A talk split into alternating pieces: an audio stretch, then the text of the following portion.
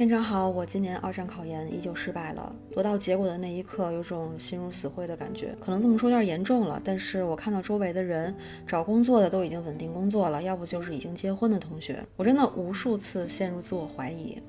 这一切还能变好吗？我应该怎么做呢？非常期待店长可以解答一下，谢谢了。自我怀疑的出现频率特别高，问了唐老呢不少，但我们之前没有完整的讲过。今天呢，咱们就来好好讲一下。Hello，新老头，大家好。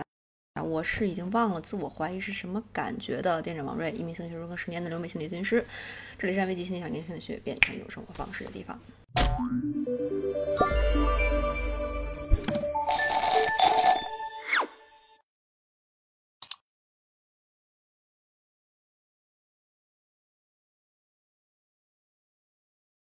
我相信啊，不管是多么成功顺利的人生，之前一定有某一刻经历过呃失败啦、尴尬啦、被嘲讽啊、被拒绝这样的经历，并且呢会因此产生自我怀疑。你可能会想，我的选择错了吗？我真的合适吗？我的努力有用吗？这些是我的问题吗？这块儿呢，我们得先区分一下自我怀疑和反思哈。反思呢，同样是会对自己提出问题，不过呢，它是为了解决问题的理性思考，而且是因为相信自己最终可以解决问题，才给自己很多发问。但我们这次讲到的自我怀疑，是更情绪化的、肆无忌惮的质疑，甚至否定自己的价值，是对自己的一种全面的怀疑和否定。那在这样的自我怀疑下，就很容易有像这位糖丸说的那种心如死灰的感觉。这个词用来形容自我怀疑时候的状态，其实一点都不夸张。自我怀疑虽然很常见，但是它同时也是很隐秘的，隐秘到常常被我们忽视，因为它的表现形式不像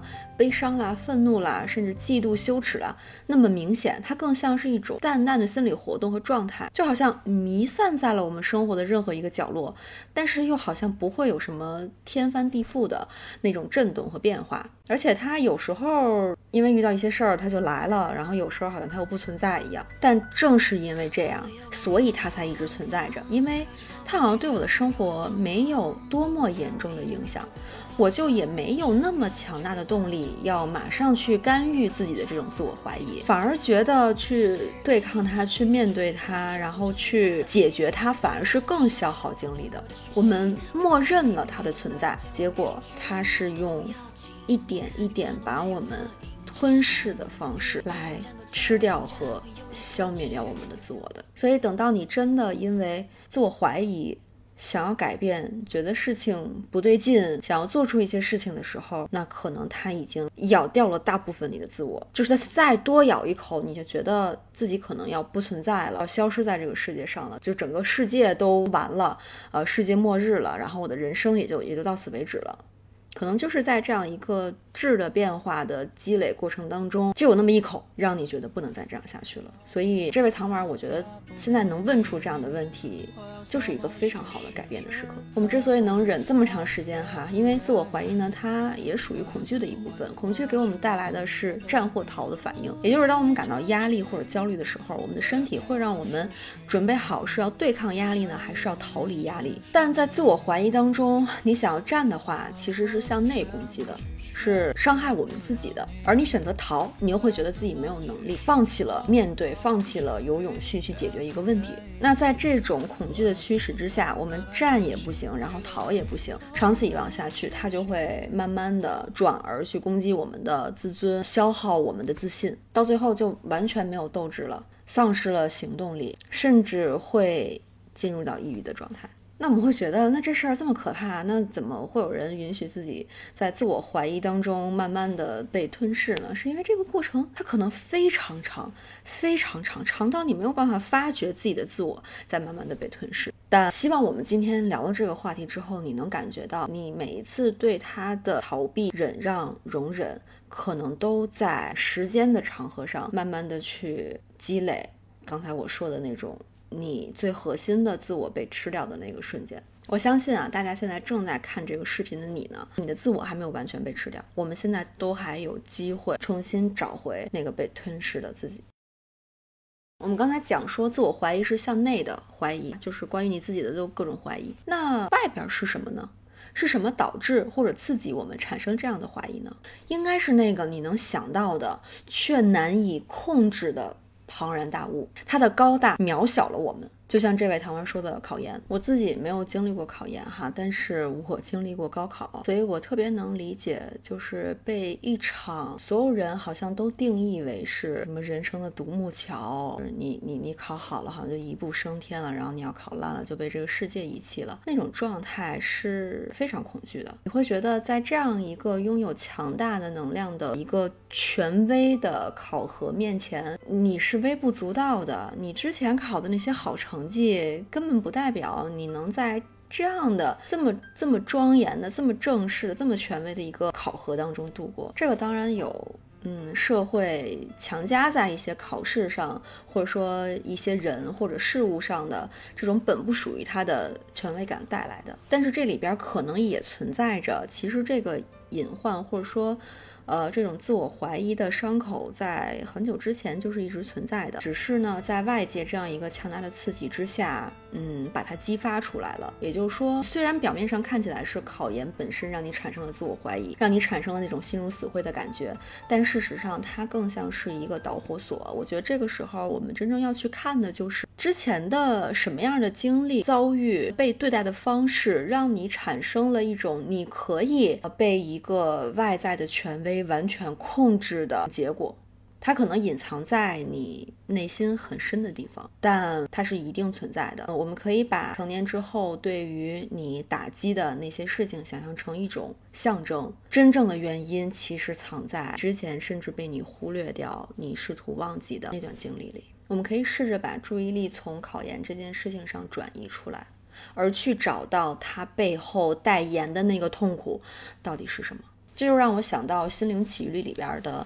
那个角色二十二号，他就明显是对自我怀疑到一定程度，觉得什么都无所谓了，我可以不用成为人，然后我就这样一直继续下去就好了。然后他质疑外界的一切，怀疑外界的一切，但是自己的内心像个躯壳一样。当他发现他怎么也找不到属于自己的人生目标，属于自己的火花的时候，他就来到了那个被放逐的那个边界，然后他就变成了一个黑色的巨大。大的已经完全失去它之前形状的庞然大物，它不断的用那些自我怀疑的声音，然后来攻击自己，然后他的那种内心的黑洞就越来越大，越来越大。这个时候，别人跟他说什么都能够转化成对自我的怀疑，他听不进任何外界的声音，对这个世界也是充满了仇恨的。而最终他能够走出来的原因，是因为男主一个陪伴了他很长时间，一个从内到外都去了解。过他认识过他的一个人，说出了他真正的闪光点，并且非常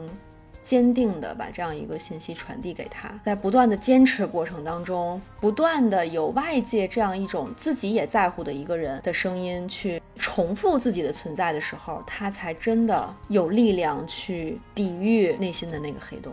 这个就有点像是我之前就是在一个视频里边，不是跟大家分享过《心灵捕手》其中有一段吗？是马特·达蒙演的男主，他从小经历过寄养家庭的非常恶劣的暴力的对待，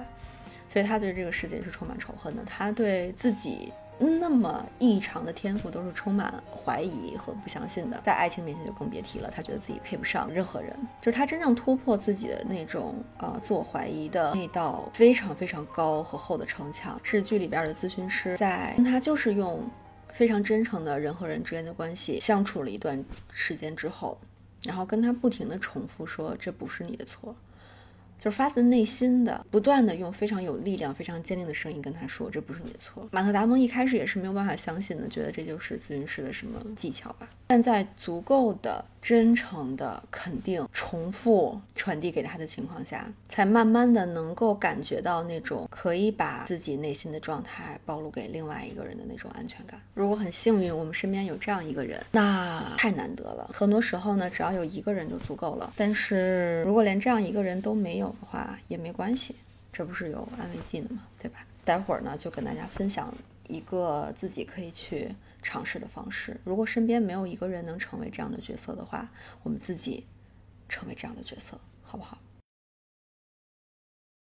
第一个方法，怀疑你的怀疑。既然你对自己是那么不信任的，那为什么你会那么相信你对自己的怀疑呢？其实，当你的自我怀疑出现的时候，矛盾就产生了。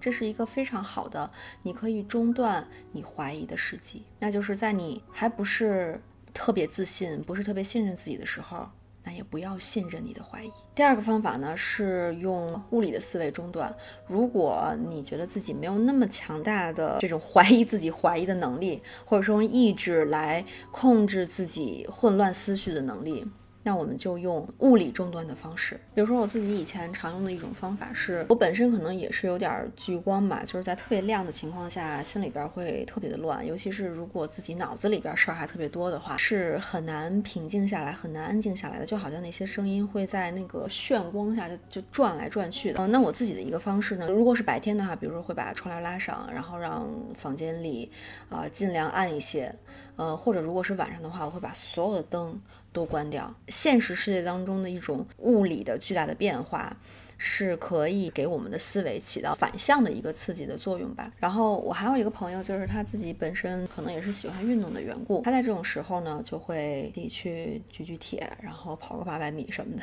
但是一定要就是嘱咐大家哈，你使用的这种中断自己胡思乱想的方式呢，千万不要只有一种，哪怕你有两种交替使用也好。因为之前我记得文章里边也常常说吧，就是大家在状态不好的时候使用的方式，一定不要只有一种。因为它会慢慢，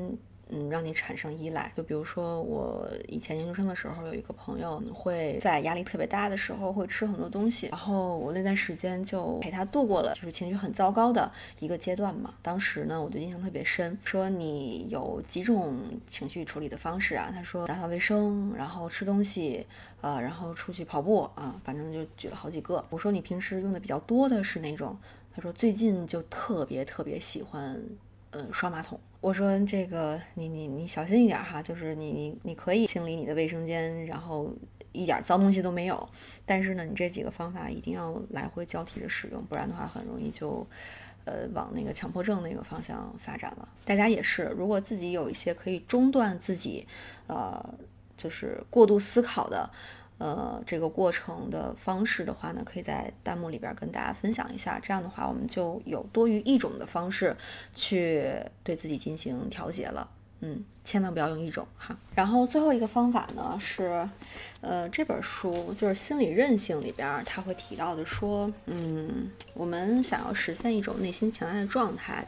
不是告诉自己要成功，而是你脑子里边真的要去想象我，比如说我我王瑞。呃，成功的时候会是什么时候？然后那个时候的我是什么样子的？我可能做了什么事情让我实现了那个结果？就是你一定要把这个过程，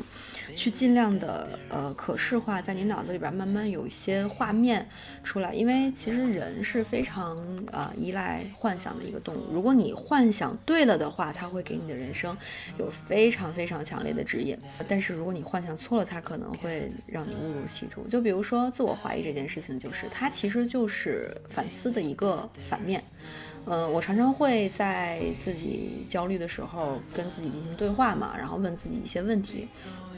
比如说，呃，你现在正在焦虑的这个事情的难点到底在哪儿？为什么，嗯，就是最近会遇到这些困难，啊等等之类的。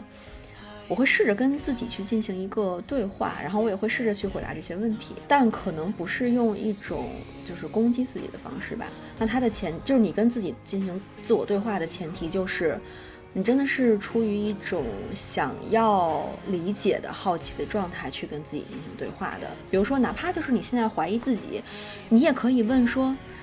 呃，你为什么会对自己有这么大的敌意和否定啊？就哪怕是这样的问题，都会比单纯的，呃，你就是很差，你怎么那么差呀，要有用的多。那今天我们的视频就到这里，最后的纪念弹幕呢，嗯，我想来跟大家做这样的一个互动哈，就是用一下我们刚学到的一个方法。自我怀疑的时候问的都是错误的问题。那我们现在听了刚才那么多，然后有一个机会去来问自己一个出于好奇、出于理解、出于共情，问自己一个问题，会是一个什么样的问题呢？大家可以想一下，然后把这个问题啊发在弹幕里，作为我们今天最后的纪念弹幕。然后文字版音频版欢迎关注“光华文姬情感”，回复“情绪调节”就可以收到了。最后记得三连打卡，我们下期见。哎呦，拜拜。